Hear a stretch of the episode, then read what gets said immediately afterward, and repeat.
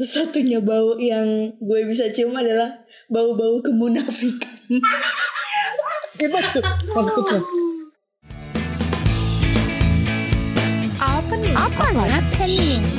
Dia nonton dari jauh.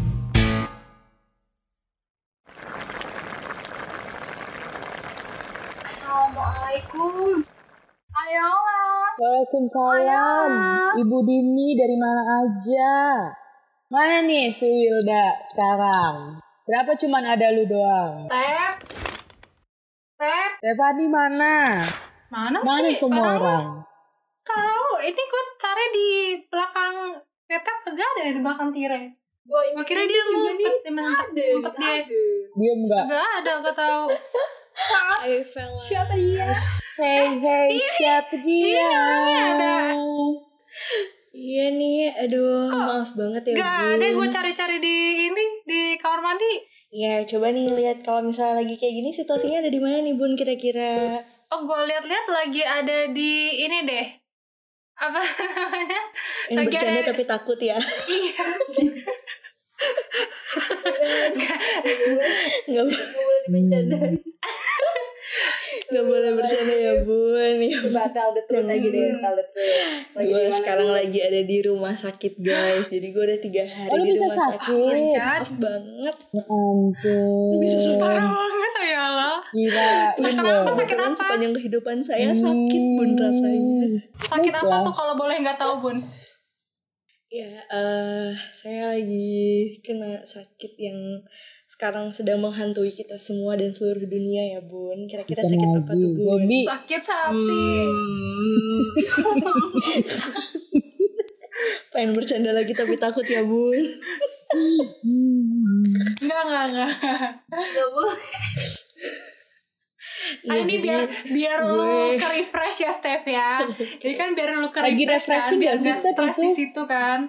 Biar kelihatan kalian perhatian kan gitu kan maksudnya. Enggak ada juga sih sebenarnya. Kita mau perhatian. Bener banget Bun. Kayak ada juga sih sebenarnya. Gitu kan. Kayak siapa tuh Din kalau gue boleh tahu? Aduh. Jangan dikasih tahu dong. Enggak udah. Loh, tapi emang biasanya juga kan kalau misalnya dikontrakan kalau ada yang sakit mah boro-boro nggak diperhatiin tapi diperbudak. Parah banget. Dini baik ya gue. Dini sering bikinin gue bubur, sering bikinin gue teh tiba-tiba. Ngaco banget. Coba tanya Ayala, ya waktu lu sakit ya waktu lu DB, apakah dia memperbaik-baikan lu ya? Tidak. Saat Ayala sakit kan Dini bawain bubur. Sama siapa itu kalau boleh tahu? Loh, iya Dani. Jangan dong. Fokus ke konten. Waktu Ayala sakit pertama kali yang gebrak pintu siapa Dini? Ya bangun ya, jangan tidur aja ya. Ingat tuh kan. Emang bang. Parah banget. Dini parah banget. Enggak ada. Kontrakan ada yang sakit tuh enggak ada yang kasihan gitu. Enggak ada kata sakit. Enggak ada. Kuliah. Enggak ada yang peduli dijahilin tuh lo sakit gitu. Kalau ada yang sakit makin sakit makin dijahilin. Kalau ada yang sakit malahan makin ditartar. Jadi jangan harap Stephanie kamu akan dikasihani, tidak. Walaupun kamu jauh tapi beneran deh. Kenapa? Kok lu bisa ada berakhir di rumah sakit nih kalau gue tahu? Bukan berakhir kali, Will mengendap di rumah sakit. Mengendap. Kopi kali. Jadi gue tuh udah kayak berakhir dong, tragis banget berakhir. Kasihan bocahnya mau cerita, bocahnya mau cerita. Oh iya benar. Jadi udah siap-siap dikasihani nih gue. Kenapa tuh? Gue udah berapa hari ya? Kayaknya udah 3 hari di rumah sakit karena 3 hari yang lalu. Oh pamer, tangannya pamer. Katakan Enggak. Karena 3 hari yang lalu gue dinyatakan positif COVID-19 gitu guys. Kok seneng kok? Parah bang. Gak apa-apa. Lu bikin orang-orang iri di TikTok. Di TikTok ada yang bilang ada yang pengen kena COVID gue. Siapa enggak?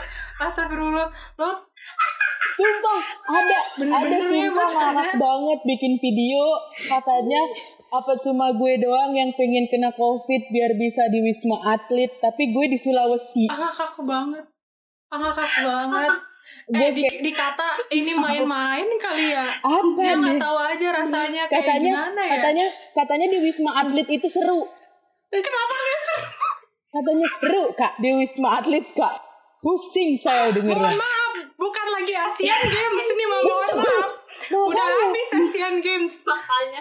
Mungkin dia masih betul. Dikira Wisma Atlet isinya atlet yang kena COVID kali ya.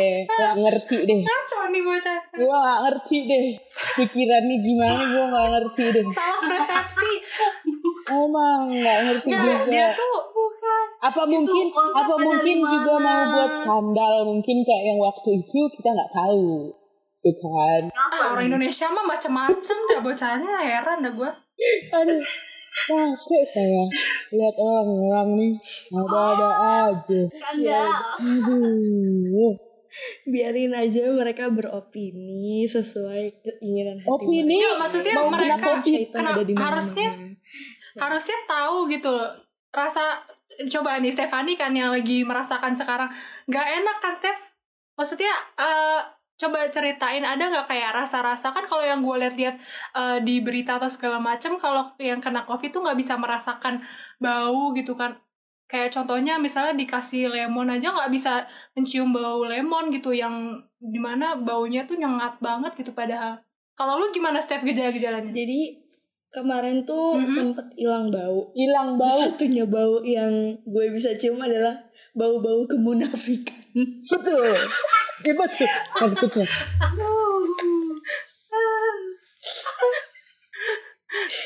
Kok ngomongin diri sendiri bukan?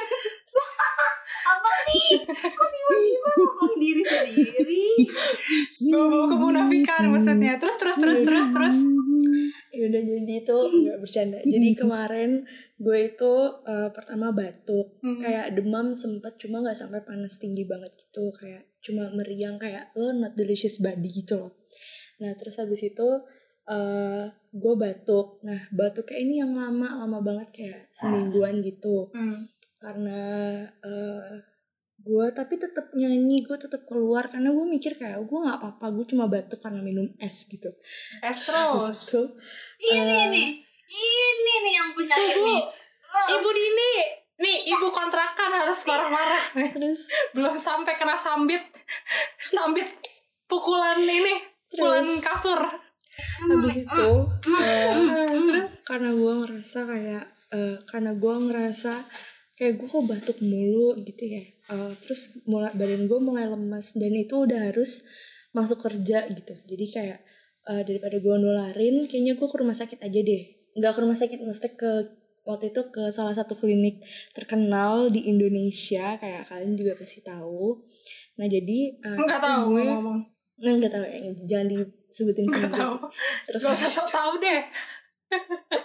Terus habis itu kayak ya gue ke dokter situ dan dokternya bilang kalau misalnya emang masih bisa cium bau dan masih bisa ngerasain sih nggak apa-apa gitu, yang penting sekarang saya kasih obat aja, tapi kalau mau di swab ya terserah juga, boleh aja. Oh itu posisinya belum swab, itu cuman gue kayak cuman swab ke dokter aja belum tapi gue udah batuk-batuk ya. Terus gue dikasih surat sakit 2 hari, jadi gue hari itu langsung pulang ke rumah, nggak balik ke kantor lagi. Terus besoknya gue libur. Nah terus tapi gue masih batuk nih, sama gue makin lemes. Nah akhirnya di hari ketiga gue masih masuk kantor, tapi gue masuk kantor jam 8 dan jam 9 itu gue kayaknya gue mau swab deh. Akhirnya gue bilang ke orang-orang kantor kalau gue mau swab dan mereka mengizinkan. Ya udah akhirnya dengan keinisiatifan gue itu gue berangkat swab sendiri. Gue nggak bilang sama orang tua gue kalau gue mau swab. Terus gue berangkat aja intinya. Terus gue swab antigen waktu itu dan di situ dinyatakan positif gitu. Tapi emang karena gue udah mikir yang di hidung itu bukan? Iya. Nah gue tuh gue mikir kayak pasti emang positif karena ini udah ada gejalanya banget gitu. Penciuman gue di situ udah mulai berkurang. Ayala parah banget dengerin gue cerita, ngantuk coba. Ngantuk. Lama guys. Kata gue juga apa, emang anak kontrakan ada orang sakit tuh kagak peduli. Parah banget. Ayala apa yang tahu dari tadi. Parah banget. Ayala tuh bisa-bisa lu ya beli HP. Ayala. Fokus Ayala. Habis dari sana karena gue kayak mencoba menerima tapi pasti ada paniknya juga. Nah terus gue tanya gue harus kemana biar swab gratis. Cara swab itu ya gue nggak punya duit sebanyak itu untuk swab PCR. Akhirnya gue diarahin ke puskesmas dan di sana gue swab di puskesmas itu karena gue ada gejala-gejala COVID itu.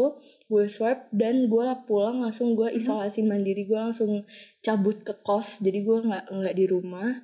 Terus abis itu 2 hari kemudian hasilnya keluar dan bokap gue swab antigen sama keluarga gue yang lainnya, mama sama adik gue negatif tapi bokap gue positif. Nah terus bokap gue langsung swab PCR dan ternyata positif juga.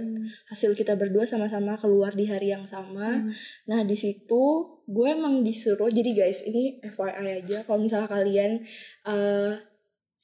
ya amit-amit, bukan maksudnya kalian semua yang punya yang positif COVID, kalian bisa disuruh pilih. Kalau misalnya kalian OTG atau gejala ringan, kalian bisa di karantina di hotel atau mes gitu kayak Wisma Atlet yang kayak gitu-gitu. Tapi kalau gejala kalian sedang sampai berat, karantina hotel? Iya, kalau di sini di karantina hotel. Wow. Jadi kalau gejala sedang sampai berat harus di rumah sakit. Nah kemarin itu gue ditawarin karantina di hotel dan hotelnya tuh bagus kayak hotel bintang 5 gitu di Bali. Terus abis itu tapi dikira gue itu cuman berlaku di luar negeri doang. Enggak. Ternyata di Indonesia juga ada ya. Di Jakarta juga ada yang di hotel, Will. Iya. Biasanya tapi gue baru tahu. Iya, tapi biasanya kalau yang di hotel itu buat orang-orang yang dari luar negeri ke sini isolasinya kayak gitu. Kalau di sini kalau dari sini emang gue langsung diarahin ke hotel waktu itu. Boleh pilih mau berangkat ke puskesmas terus naik ambulans dari puskesmas terus ke hotel atau dijemput ambulans ke rumah. Tapi kan kalau misalnya dijemput ke rumah kan kayaknya gawat banget gitu kan ya kalau misalnya gue dijemput ke rumah. Jadinya gue langsung aja langsung jadi omongan-omongan tetangga. Benar, ya kan. Tapi ternyata karena bokap gue lemes banget jadi mendingan kayaknya gue sama bokap gue aja sekalian nemenin bokap gue. Akhirnya gue di rumah sakit sama bokap gue karena sekalian nemenin bokap gue gitu guys. Makanya gue ada di sini gitu. Oke. Udah. Ya udah yuk. Oke. Ini excited banget deh. Nggak boleh gitu lagi sakit. Nggak boleh gitu lagi sakit tuh pamer pakai masker dia kan, pamer ada ininya tuh dia. Kayak infus ya kan gitu ceritanya guys. Gue itu sampai koronce. Sumpah deh kalian tuh harus benar-benar yang waspada banget karena ini virus tuh emang gak bakal tahu datangnya dari mana. Benar-benar bisa dari segala penjuru di dunia ini gitu. Tapi ya Steph, menurut gue kayak lu kan banyak nyanyi tuh, lu cuap-cuap masuk gak tapi sih? Tapi dia masih mic-nya bekas sih kali ya? Oh, asalnya. Tapi rancu banget Din, jadi aku juga gak yakin kalau misalnya virus itu datangnya pertama ke gue. Karena sebelumnya nyokap gue juga sakit dan nyokap gue sakit dengan gejala yang sama. Dia sesek, dia batuk dan segala macam. Terus abis itu bokap gue yang sakit, baru gue yang sakit. Nah tapi pas di swab nyokap gue tuh negatif. Jadi kayak gue gak ngerti itu gimana. Ya alhamdulillah dia negatif.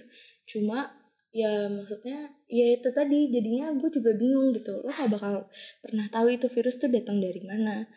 Pas lo dimana gitu. Mungkin kalau nyokap lo udah lewat kali malahan. Jadi sih. Gimana? Ngerti gak sih? Gimana Ayala? Iya udah lewat. Udah kena. Tapi udah sembuh sendiri. Ngerti gak sih? Kayak gitu. Iya. Gue aja berpikir kayak gue udah pernah kayak ini kena corona tapi sembuh sendiri. Bisa jadi kayak gitu. Pas batuk-batuk tahun lalu bukan kita. Sampai gue berpikiran kayak gitu anjir. Soalnya Steph sebelum lu kan di keluarga gue juga kan bokap gue kena kan. Kemarin sempet kena. Itu bulan apa kemarin? November Desemberan kan itu. Nah kalau itu juga tuh jadi gue nggak tahu sebenarnya awal dari mana. Itu kan gue sempet tanya sama Adel lu kan ya, adanya yeah. Ayala ngomong-ngomong calon dokter guys. Jadi kalau mau apa hubungin Dinda aja, hubungin adanya Ayala. Gak bercanda. Abis ini gue dimarahin nanti. Jadi kan bokap gue itu sebenarnya sebelumnya itu jadi ada apa namanya di bis buat kerjanya itu. Jadi ada salah satu temennya bokap gue yang kena gitu. Nah terus abis itu awalnya tuh pada gak tahu gitu kan. Kalau misalnya ada yang kena. Nah waktu hari Senin kalau gak salah hari Senin sebelum-sebelumnya itu bokap gue itu pergi ke apa? Pergi ke pabrik. Nah abis itu bokap gue disuruh pulang. Nah katanya baru dikasih tahu kalau misalkan bokap gue satu bis sama orang yang ternyata positif gitu kan. Nah terus dari situ pulang dijemput sama om gue, swab kan, habis itu langsung swab sesuai perintah perusahaan. Habis itu 2 kali kan swabnya, tapi di situ negatif. Nah terus habis itu baru berminggu-minggu kemudian ini yang bokap gue itu yang positif ini yang kemarin itu. Nah gue kan nanya sama si Dinda, sama adiknya Ayala. Katanya si Dinda mungkin aja itu virusnya tuh lagi berevolusi gitu. Bukan berevolusi. Reaktifnya kan emang masanya bisa seminggu 2 minggu. Iya, tapi itu udah lewat dari 2 minggu ya. Udah lewat dari 2 minggu ya. Tapi itu kayak udah sebulan yang lalu gitu loh. Terus sebulan kemudiannya baru bokap gue dinyatakan positif kan. Nah itu kata si Dinda itu katanya bisa aja di situ katanya virusnya belum apa gue lupa, bukan berevolusi woi, aktif reaktif. Iya belum, iya masih dalam masa inkubasi. Inkubasi. Ingat deh nama sainsnya. Nah terus abis itu gue nanya kan sama teman gue juga. Jadi teman gue punya temen kakaknya itu dokter gitu kan. Nah katanya di situ itu virus itu bisa dari bisa mengelabui manusia tuh dari berbagai penyakit. Nah emang sebelumnya bokap gue itu sebelum dinyatakan positif itu kan DB kan, katanya DB. Dan waktu itu tuh udah swab 2 kali. Yang kedua yang setelah 1 bulan setelah yang satu bis sama orang positif ya. Ini kalian ngerti gak sih jalan ceritanya? Ngerti. Lanjutkan. Nah, abis itu 2 kali tes itu sebenarnya negatif. Nah, abis itu kena DB. Setelah kena DB, gejalanya sama kayak yang tadi Stephanie bilang. Badannya demam. Badannya mulai. Tadi lu demam gak sih, Teh? Demam. Tapi gak sampai demam, panas. Demam kan? Iya. Tapi kalau bokap gue ini kemarin tuh sempet panas banget sih. Jadi gak turun-turun gitu kan. Gue sampai, lo tau gak sih gue sampai ngisi air. Terus gue masukin ke kulkas gitu loh. Dia bikin es gue. Biar dingin gitu gue, ya. Gue ngakak banget. Iya. Terus nyokap gue nanya, lo kamu ngapain ngoleksi es di kulkas? Buat bapak kata gue. Gitu kan. Buat kompres terus, ya. Buat kompres. Nah terus gak turun-turun akhirnya bokap gue ke rumah sakit yang dekat rumah gue ini, yang emang biasanya di situ kayak nanganin pasien-pasien positif juga kan. Nah jadi sebelumnya itu tesnya bukan di rumah sakit ini, tesnya tuh ada deh pokoknya kayak bukan rumah sakit tapi kayak apa ya, kayak puskesmas, bukan puskesmas apa ya namanya, kayak klinik. Kayak apa ya? Iya klinik, kayak rumah sakit lebih kecil dah pokoknya itu rekomendasi klinik, dari perusahaan. Iya, nah abis itu pas tes belum itu DB dulu. Nah DB dirawat di rumah sakit yang dekat rumah gue ini. Abis itu baru 3 hari panasnya nggak turun-turun. Abis itu kata dokternya bokap gue disuruh tes lagi, 2 kali tes lagi kan. Nah barulah di situ kan yang ngejagain kan cuma nyokap gue kan. Sekarang kan rumah sakit kan ketat banget kan, jadi nggak boleh sembarangan orang buat ngejenguk kan. Jadi itu cuma nyokap gue doang berhari 3 hari itu nemenin bokap gue di rumah sakit. Habis itu kata dokternya karena udah 3 hari panasnya nggak turun-turun, nyokap gue disuruh pulang tuh.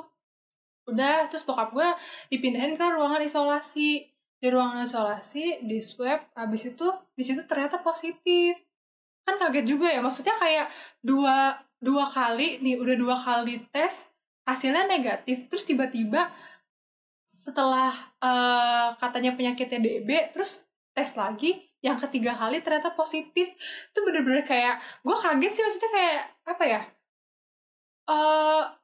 bener kata kakaknya temen gue tadi, penyakit ini nih, si corona ini bisa mengelabui gitu loh. Masa kayak awalnya DB terus tiba-tiba jadi corona gitu. Nah itu kayak bener-bener wow, ini penyakit bener-bener gak main-main ya. Emang dari awal sih gue udah bilang sih, maksudnya kayak emang dari awal penyakit ini ada sih, emang penyakit ini gak main-main, karena kalau main-main gak mungkin ada pandemi dong. Cuman pas banget ketika bokap gue yang kena gitu, gue bener-bener yang tambah banget menyadari kalau misalnya penyakit ini wah gila sih, kayak bener-bener deket gitu gak sih, kayak anjir di depan mata gitu ya gak sih? Iya kan, gue juga bisa, gak nyangka, gue orang-orang mikir ya kan? Gue kadang mikir beneran gak sih gue kena gitu, karena menurut gue ini kayak bukan menyepelekan ya, penyakit ini ada, cuma gue bisa kok terbebaskan dari itu insya Allah, karena gue selalu mematuhi protokol kesehatan. Tapi serius yeah. Gitu ya, maksudnya kayak gitu gue bener-bener yang aware tentang penyakit ini dan ternyata tetap kena gitu. Jadi iya kan, iya, jadi ini penyakitnya bener-bener di depan mata, anjir, kayak oh ternyata beneran ada gitu, bukan beneran ada juga. Padahal maksudnya kayak yang orang yang mematuhi protokol kesehatan aja bisa kena, apalagi orang yang gak mematuhi kesehatan. Makanya tapi orang-orang di luar sana balik lagi itu semua tuh ke imun kita loh. Serius, maksudnya kayak gue sama bokap gue, kita sedekat itu sama adik gue Melody. Maksudnya kita masih menurut gue waktu gue mulai sakit, gue mulai jaga jarak sama dia, tapi kayak tetep peluk yang kayak gitu-gitu, cuma untuk cium udah enggak. Dan bokap gue juga kayak gitu ke Melody, tapi dia negatif alhamdulillah banget. Dan nyokap gue juga, jadi itu kayak ngeliatin kalau emang imun itu kayak bener-bener berperan banget, kayak lo harus jaga banget imun lo. Iya sih. Iya, jadi kayak sebelum masih masa inkubasi itu imun lo udah ngelawan duluan, makanya nggak sampai positif. Itu bisa banget kayak gitu. Nah, gitu guys. Iya kan, Din? Jadi gue lihat-lihat lu kayak ngantuk ya, Din ya. Jadi gimana caranya buat menjaga imun, guys? Menjaga imun. Lagi-lagi tips menjaga imun sekarang. Kasih tahu dong tips dan trik gimana cara menjaga imun gitu kan. Nih, serius nih ya, karena ini mungkin salah satu hal yang penting juga kan buat seluruh masyarakat dunia. Kalau dari gue tipsnya tips menjaga imun itu dari yang temen gue itu katanya ya emang minum vitamin setiap hari kan. Iya. Jangan sampai putus. Nah, bokap gue aja katanya dia bilang kalau misalkan udah keluar dari rumah sakit udah nyatain negatif, itu jangan sampai putus vitamin, jangan sampai makan tuh harus terus walaupun lu nggak enak makan atau kayak gimana sama makan, jangan diet deh, pokoknya udah dia makan aja, kayak jangan putus vitamin karena si virus ini bisa aja. Kalau misalkan lo lepas vitamin, dia bisa aja kayak katanya lagi istirahat dulu. Ngakak gak sih? Virus ini sumpah ngakak banget. Tem ya? Iya, tapi katanya kalau udah pernah kena COVID itu, si imun tubuhnya tuh kayak udah kenal gitu loh. Jadi bisa nolak gitu kan katanya kalau udah kena COVID. Gitu ya sih? Jadi kayak tubuh lo tuh udah perkenalan gitu loh sama tuh virus, jadi bisa nolak itu virus masuk ke dalam tubuh Anda. Tapi nggak menutup kemungkinan kalau misalnya bisa kena kedua kali. Iya, tapi tetap pasti ada. Iya, ada, soalnya kan ada juga yang kena dua kali kan, udah dinyatain sembuh terus. Gitu guys. Itu sih kalau tips dari gue kayak gitu sih, jangan lupa makan sama minum vitamin. Makan buah sih, makan buah yang vitamin C kayak jeruk gitu. Kalau Dini sih udah menjaga imun dari dulu kali ya, soalnya dia kan anaknya kan buah partner banget dan jahe-jahean. Benar, anaknya jamu-jamuan banget. Dan tahu kenapa? Di saat yang lain pandemi, sakit corona, sakit ini, sakit itu, gue sakit apa? Gue sakit gigi anjing.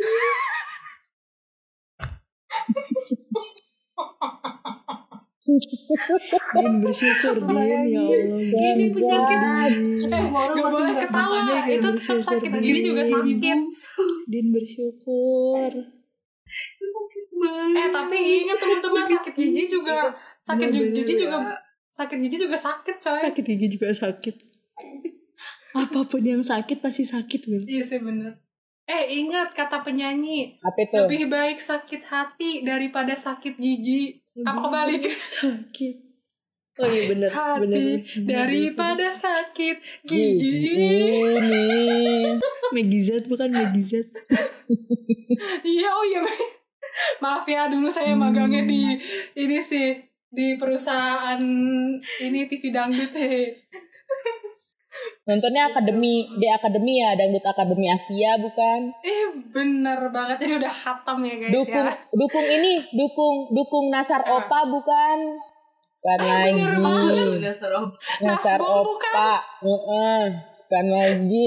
Seperti mati lampu ya sayang. Oke, mantap dengan Nasar Opa. Kalau dari Dini sama dari Ayala ada cerita nggak nih selama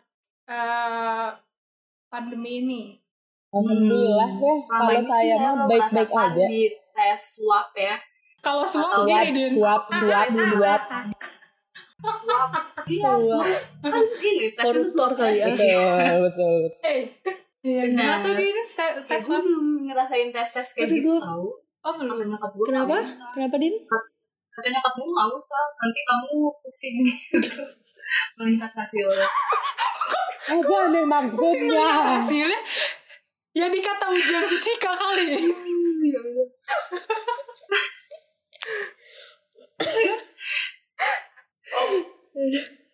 Ya udah deh.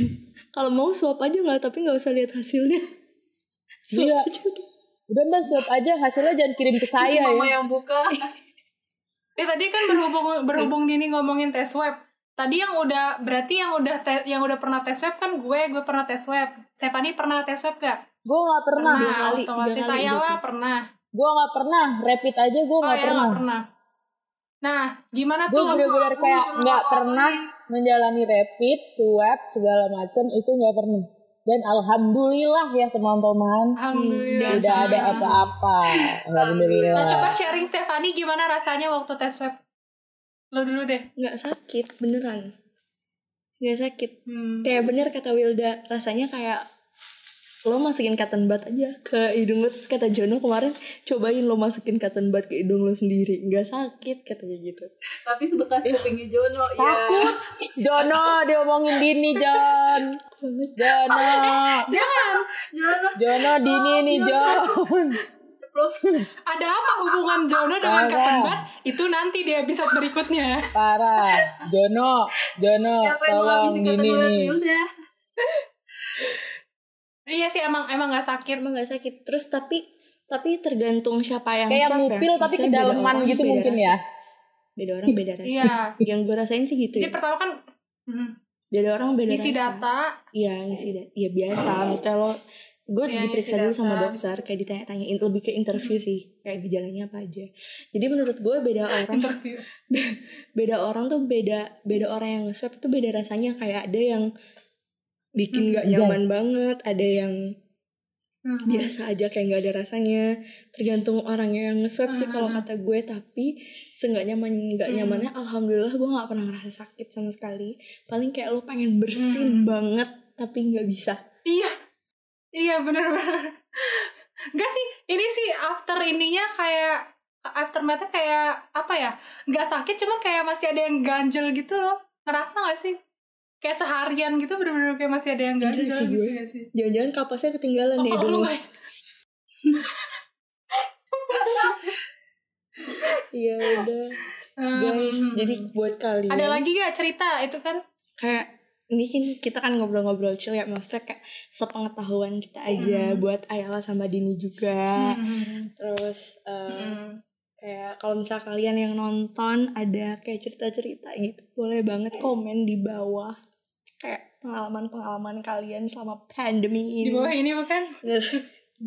Di bawah ini balik sini. Di bawah sini kalau misalnya kalian nontonnya kebalik. Tapi ini sih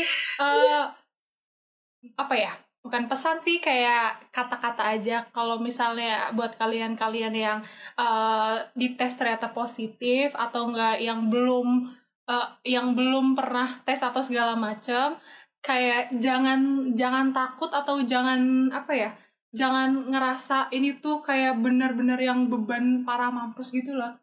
Ngerti gak sih? Jadi kayak dibawa santai aja, karena kalau misalnya itu dibawa beban, pikiran kalian tuh ngaruh juga buat kesehatan kalian gitu loh. Jadi gak hanya dari luar dari virusnya aja, tapi pikiran kalian juga malah membantu kalian makin down. Jadi kalian harus pikirannya harus tenang, ya enggak guys? Dan juga kalau nggak ada urusan di luar, kalau bisa jangan keluar teman-teman, kecuali kalau mendesak banget. Oke. Sepertinya Stephanie sudah gelisah, guys. Iya, mohon maaf. Kalau gue liatnya lagi dipanggil suster nih. Iya, kayak suruh absen gitu. Iya, ada di kamar atau enggak nih malam. Benar ya. Ya udah. Stephanie, kamu harus istirahat. You have to take a rest. Iya, karena soalnya di Bali udah 10:30 kan. Oh iya, Ibu Stephanie, tadi kan kita juga ke ini kan, kita juga satu RT nih ya, ngomong-ngomong tadi kita patungan gitu buat beli ini buat Stephanie. Jadi ini Steph diterima butter cookies. Ambil. Ini juga nih mungkin mangkok kosong diterima dalam mangkok kosong. Semoga sehat selalu ya Steph. Diterima dalam bentuk kok nyampe sana bentuknya jadi putih Steph. Kok lu juga dapetin? Lu begini semuanya. Apa nih? Dia ngontrak dari jauh. Guys, maaf banget gak bisa berlama-lama ngobrol kali ini. Kita bakal ngobrol di selanjutnya lagi. Benar, Stephanie pergi, kita omongin. Ya, benar. Orang kalau misalnya nggak ada di kelompok itu, lagi nggak ada, itu berarti dia yang diomongin. Makanya kalau misalkan teman-teman kalian lagi ngumpul, usahain kalian ikut. Betul. Kalau nggak diajak paksa. Ya.